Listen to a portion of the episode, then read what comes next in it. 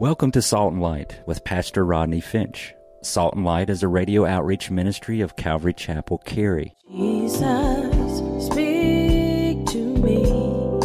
Open your word and reveal your heart to me. Salt and Light is a series of verse by verse studies through the Bible, focusing on its practical application to our everyday lives. Salt and Light is recorded live at Calvary Chapel, Cary in Apex, North Carolina. Stay tuned. At the end of the program, we will give you information on how to contact us, so be sure to have a pen and paper ready. Today, Pastor Rodney will be teaching from the book of Acts, chapter 18. So grab your Bibles and follow along. Now, with today's teaching, here's Pastor Rodney. Instead of complaining, why not share your faith? You know, you guys know that I've been in the military. I was spent 13 years in the Navy. Go Navy, love the Navy, and uh, and uh, I, I absolutely love that time in my life when I was in the military. I was working in an office at the time, and and it was on a, a Marine Corps base, and I was Navy, and uh, and uh, it was in that office that God did a lot of things in my life. And and of course, you know, you know when you you work in the, the military, I mean, it's a whole different environment, and and I just remember each day I would go to work and read my Bible and study, you know, the Bible and, and, um, and people used to mock me all the time. I mean, they'd be, oh, there he is reading that Bible again, you know. And I remember people, they'd say, hey, why don't you come on and go to happy hour with us, Finch? Are you reading that Bible? Come on and get a drink. I go, nah. They go, hey, yeah, what Jesus drank. It's like, why is it that all non-believers know that Jesus drank? It's like if they don't know nothing else about the Bible, they know Jesus drank. Oh, well, Jesus had wine. Why can't you have wine? You can drink a little wine. Come on. And they know the verse. Take a little wine for that stomach sake. Isn't that what the book says? Oh, well, yeah, no. And you know, and they used to always try to get me to go to happy hour with them. I'm like, no, no, no, you guys, I'm gonna just stay and read my Bible and whatever, whatever. And then after a while, as, as time went on and I continued to hold down my witness because I wanted to share the gospel and led people to the Lord in that office, as I continued to hold down my witness and, and be a witness and be a light and be salt, you know, after a while they stopped inviting me to happy hours. As a matter of fact, they even gave me a nickname in that office. I'll never forget this. They used to call me, I don't know if I told you guys this, but they used to call me Deacon. That was my nickname on the base. I don't even think these people knew my first name after a while. They would just, they called me deacon. And, and, and, and God began to use me. I, I you know, I remember my boss, he was like a, a master chief or whatever. And, and he would say, uh, hey, Finch, oh, deacon. And I go, uh, yes, sir. I want you to stay around after, after, you know, everybody leaves. I'm going to talk to you about something. I said, oh, okay, sir. Yes, sir. And then everybody would leave. He say, uh, Finch, come here. He says, uh, he go, uh, what's that Bible had to say about marriage? And I'm like, oh, you want to know here? And I had an opportunity to share the gospel in a place where my workplace had to become my mission field. Saints, let your workplace become your mission field. I think that's what Paul did. Paul let that tent making business or making those tents become a mission, a place where he could provide for himself, but also be able to share the gospel. This whole tent making idea, actually, if you talk to missionaries today, that's, that's kind of a common phrase. Like I have a, I, I'm tent making now. It's kind of a common, you know, idea or phrase. And what they mean by that is that they're, they're, they're, they're, they're working during the week and they're sharing the gospel during the weekend on the weekend. So they're working, tent making, making money, taking care of yourself, and sharing the gospel on the weekend. And so Paul had a tent making business with Aquila and Priscilla. Look at verse 4. I gotta move on. And he reasoned in verse 4 in the synagogue every Sabbath and persuaded both Jews and Greeks. And when Silas and Timothy in verse 5 had come from Macedonia, Paul was pressured or pressed in the spirit and testified to the Jews that Jesus is the Christ. But when they opposed him and blasphemed, notice what he did. He shook his garments and said to them, your blood be upon your own heads. I am clean. And from now on, I will go to the Gentiles. And he departed from there, and he entered the house of a certain man named Justus, one who worshiped God, whose house was next door to the synagogue. Isn't that cool? Wouldn't it be cool if your house was next door to Calvary Chapel? Think about it. I mean, if there's like a 8:15 service, you could leave at 8:15. I like it. And then in verse 8, Crispus. Talking about I like I like that name. Crispus. That's a good name. If you're having a boy, mommy, and you know you're, you're pregnant and you're having a boy, you should think about naming him Crispus. Not. Where do they get these names from in the Bible anyway? How do you even come up with something like that? I mean, his mom and dad. I mean, think about it. Hold on, let me go for a tangent. How, I mean, how, do you even think about that? I mean, you're having a baby and you're sitting around, honey, what are we going to name him? Oh, I don't know. I like the name John. Um, well, I like the name Sarah, you know, or Jamal, or Shaniqua. No, you know, I think we ought to name him Crispus. It's like, how do you come up with that? I mean, okay, I'm back. Verse 8. Then Crispus, the ruler of the synagogue, believed on the Lord with all of his household, and many of the Corinthians hearing believed, and they were baptized. Now the Lord in verse 9 spoke to Paul in the night by a vision, and God said, Do not be afraid, but speak, and do not keep silent, for I am with you, and no one will attack you to hurt you, Paul. For, underline this in your Bibles, I have many people in this evil city. And he continued in verse 11, therefore, a year and a half, teaching the word of God among them. So stop right there. Give me your attention. While in Corinth, Paul went into the synagogue every week, preaching and persuading the Jews and the Greeks to come to know Christ. Silas and Timothy bring Paul good news that the work had continued in Macedonia, and Paul continues to share the gospel, and the opposition begins. And when the opposition begins, listen, watch this. Paul takes off his coat, his garment, he shakes it to shake the dust off as a symbol, as a sign to them.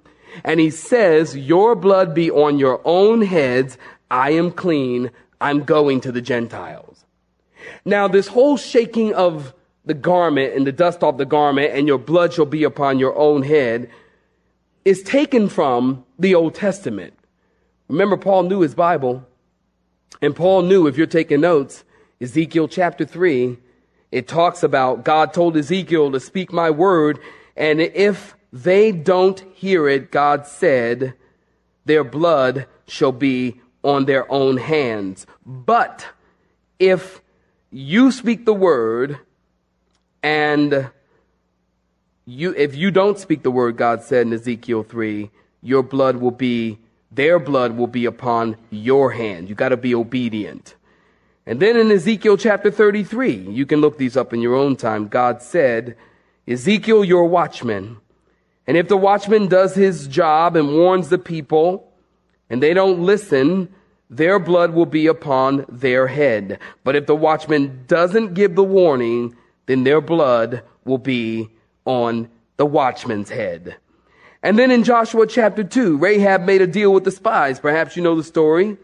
And the spies said, if we don't keep our end of the bargain, then your, the blood shall be upon our own heads. And then you fast forward to the New Testament. Pilate brought Jesus out to the people. And Pilate said, I'm through with this whole situation. He washed his hands and he says to the crowd, his blood, the, or the crowd said, pardon me, that his blood shall be upon us and our children. Matthew 27 verse 24.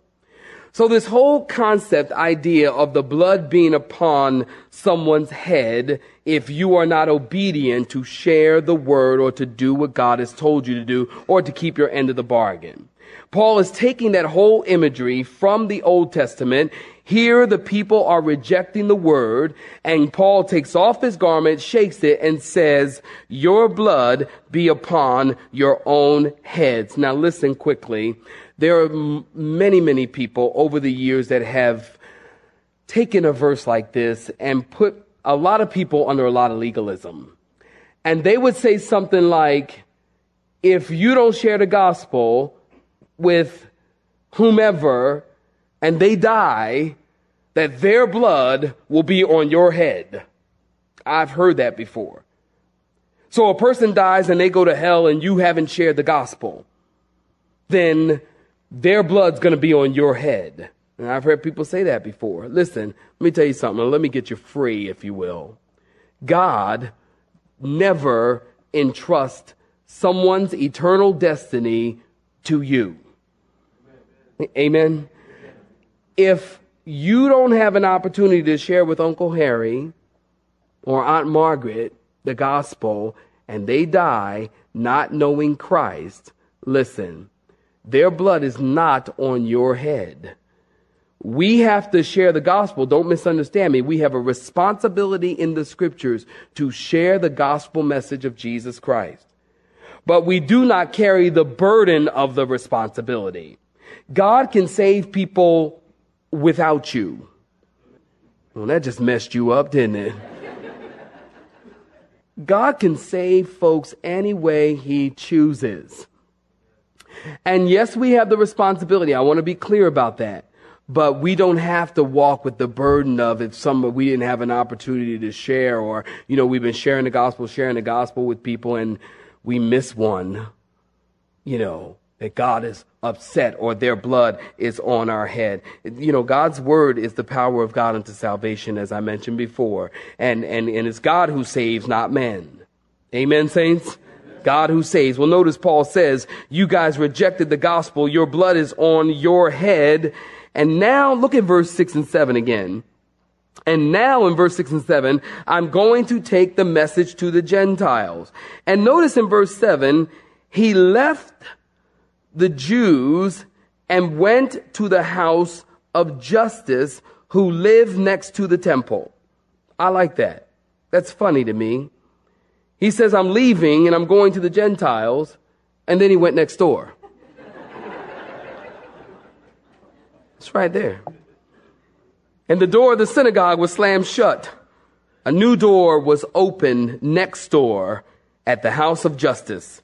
And the ruler of the synagogue, Crispus is his name, believed, the Bible says. And then God spoke to Paul in a night vision and said, Paul, don't be afraid. Why? Listen, Here's why because Paul was afraid. Now that's deep. When God tells you, tells someone in the Bible not to be afraid, well, that's an indication that they were afraid. Why would Paul be afraid? Because every time Paul would get into a city, listen closely, he would go to the Jews first. He'd go into the synagogue and they would reject the message. And then he would go to the Gentiles and preach the gospel, and they would accept the message. And when the Gentiles accepted the message, the Jews would get mad that the Gentiles accepted the message, so the, Jew, the, the Jews would beat Paul. And they'd throw him out of the city and beat him and stone him and leave him for dead. And Paul's thinking, oh no, the Gentiles got saved. Now the beatings are about to begin. and so he was afraid. And God said, don't be afraid because I'm with you. And Paul, listen, I've got many more in this evil city. I've got many more. You know, God has a remnant in every place. Isn't that true? God has a remnant in the most evil of places. I get off the plane. I've been in Japan a couple of three times. And I get off at Narita Airport in Tokyo. And I was with my pastor this one time. I'll never forget it. And I looked over at him and I said, I said, do you, do you sense that? Do you feel that? And he says, yeah, man, I do. The wickedness and the evil spiritual oppression was so thick at the airport. You could cut it with a knife. And we moved, went down south to Shikoku Island. On the island of Shikoku, they have 13 cities and we visited them all and preached in every one of them.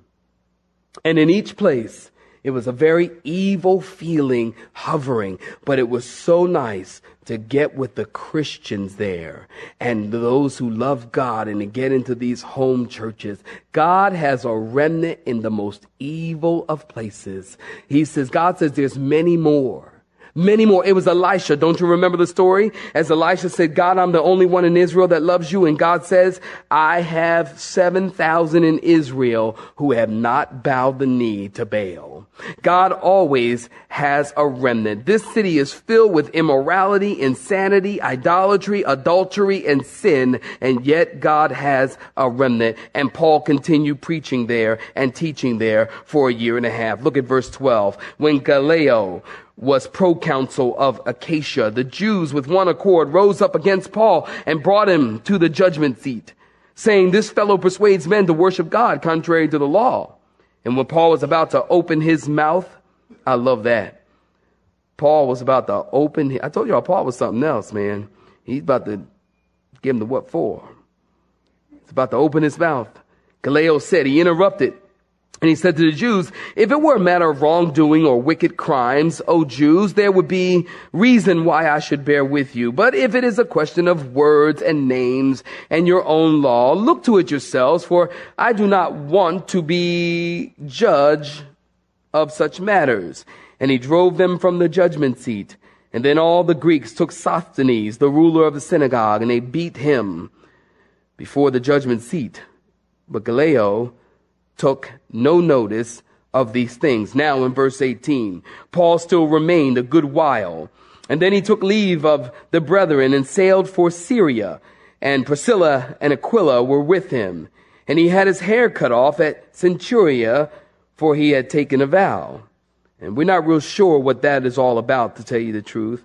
It could be Paul just thinking, I'm going to become all things to all men that I might win some, which was always his heart. So he cut his hair. He came to Ephesus in verse 19 and left them there. But he himself entered the synagogue and reasoned with the Jews as he always did. And when they asked him to stay a longer time with them, he did not consent, but took leave of them, saying, I must by all means keep this coming feast in Jerusalem, but I will return again to you. Don't you love this? Underline it. God willing. Saints, we should always say, if the Lord wills. Amen. He said, I'll come back if the Lord wills.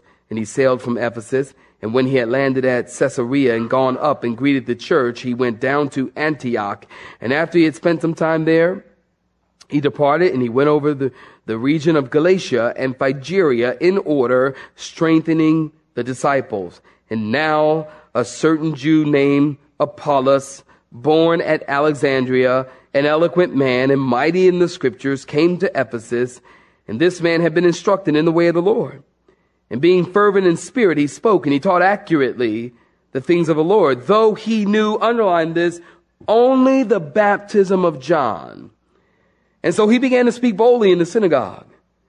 And when the husband and wife team, Aquila and Priscilla, heard him, they heard some stuff that wasn't quite right. They took him aside. You know, saints, if you got, if you got to correct folks, take them aside. You know, you hear somebody say something wrong about the Bible and you're like, oh, that's blasphemy. Stop speaking now. I'm right in front of people and embarrassing them. Aquila and Priscilla, they didn't do that. They took him aside. You see that? And they explained to him the way of God more accurately. And when he desired to cross to Achaia, the brethren wrote, exhorting the disciples to receive him. And when he arrived, he greatly helped those who had believed. Note this. How did they believe, saints? Through grace. Uh, how did they believe? Through grace. That's how everybody believes. For by grace are you saved. You could write this in your Bible right there, Ephesians 2. For by grace are you saved through faith, and that's not of yourselves, it's the gift of God, lest any man should boast. Verse 10, Ephesians 2.10, for we are his workmanship, created in Christ Jesus for good works. So they believed through grace. For he vigorously refuted the Jews publicly, showing, note this, from the scriptures that Jesus is the Christ. Stop right there. Give me your attention. The Jews come against Paul as I come to a close here. The Jews come against Paul and they bring him to the deputy and he says he's causing people to worship contrary to the law. And the deputy says, Hey, I don't want to have anything to do with that. Paul's trying to defend himself, and Gallio interrupts him and says, Listen, if this guy did something wrong, then it would make sense for me to be involved. But if it's over religion or words or names, this is about your law. He says, I'm not going to get involved in that stuff. And he didn't pay any attention and he didn't get involved. And so Paul went to Syria with Priscilla and Aquila, and there he cut his hair. Again, not really sure why he did that. And then notice in verses 24 through 28, notice God moved Paul and Priscilla and Aquila to Ephesus because, listen, there was a Jew there by the name of Apollos. So at this point, and we'll talk about it more next week, at this point, we are introduced to Apollos, who comes from Alexandria. Alexandria was the most important city outside of Rome. Alexandria was the second largest city outside of Rome. Alexandria had major universities. Alexandria had one of the biggest libraries, the largest library uh, in the world. 7,000 volumes were found in this library. Uh, pardon me, 700,000. I said 7,000. 700,000 were found volumes in this library. So it was huge. And, and this is the day before copy machines and printing. This is all handwritten stuff. So Alexandria is an important, influential city. A lot of Jews lived, a third of the Jews actually lived in Alexandria. So this guy Apollos, he comes from the city of Alexandria. And Apollos obviously was a believer, had heard of the baptism of John, only the Bible says. Now, very important to understand that at this point in the book of Acts, they have been talking about and experiencing not just the baptism of John and belief and faith, but they've been experiencing the baptism of the Holy Spirit.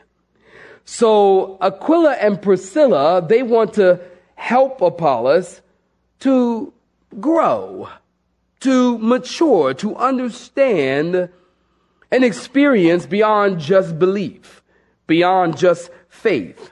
We know from the Bible that he had a message, but apparently it, he doesn't have the whole story. He's speaking boldly. This guy's charismatic. He's eloquent. He's fervent in spirit. He's taught in the synagogues. And so Priscilla and Aquila, this husband and wife team with a little small tent making business, God uses them. They probably don't have much education. They haven't been to Bible college. They haven't been to seminary. They haven't studied homiletics and hermeneutics and any other udics. They haven't, they don't know a whole bunch, but what they do know, they know Jesus. And don't you find it interesting that Apollos, coming from Alexandria, a very important educational city, he's educated, has probably had professors for years. He still doesn't know the gospel fully, and God uses these sort of, if you will, in the world's eyes, insignificant people to share with him more fully the gospel. I love that about God. You don't have to know a lot to be used mightily.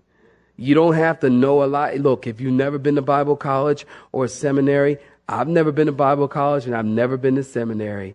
But what I have learned in my 24 years of being a Christian, that I think Aquila and Priscilla and every other believer has learned or will learn, that, that, that sharing the gospel and being used of God has nothing to do with your educational background. It has everything to do with you understanding that when you stand to speak the word of God, that it's in the demonstration and the power of the Holy Spirit. And when you understand that, my friend, listen, that's when God can really, really, really use you and you open your mind, you open your heart, you receive the things of God, then God will take your life and use it even further. We know that because after Aquila and Priscilla share the fuller message with Apollos, we find him in 1 Corinthians chapter 3, obviously a disciple, obviously been used of the Lord mightily because this church is a, a church, 1 Corinthians is a corrective letter, and they had some real problems with, with following man. And Paul wrote them in 1 Corinthians chapter 3 to tell them it's a shame that you guys are dividing the way that you're dividing. And some of you are saying, I'm of Paul and I'm of Cephas. And some of you are saying, I'm of Apollos. So we find that even from here in Acts chapter 18, after Priscilla and Aquila share the gospel with him, he goes on to be mightily used in the church, all because a tent making couple availed themselves to be relocated from Italy to Corinth and to be used of God. Our God is an awesome, mighty God. Isn't that right? Oh, tell me more than 50 people agree with that. Our God is an awesome God. Amen, saints? And I love the Lord for that. I'll wait. Thank you, Lord. And this guy's ready to go in ministry. He's a brother. The brothers give him a letter and they're encouraging the disciples to receive him. And next week we pick up our study as Paul is in the great city of Ephesus. You don't want to miss it.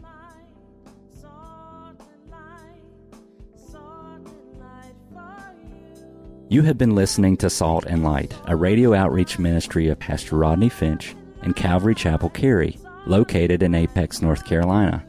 Join Pastor Rodney Monday through Friday at this same time. For information regarding service times, you can contact us at 1 800 293 0923. That's 1 800 293 0923. You may listen to today's broadcast in its entirety by visiting the media library on our website at cccary.org.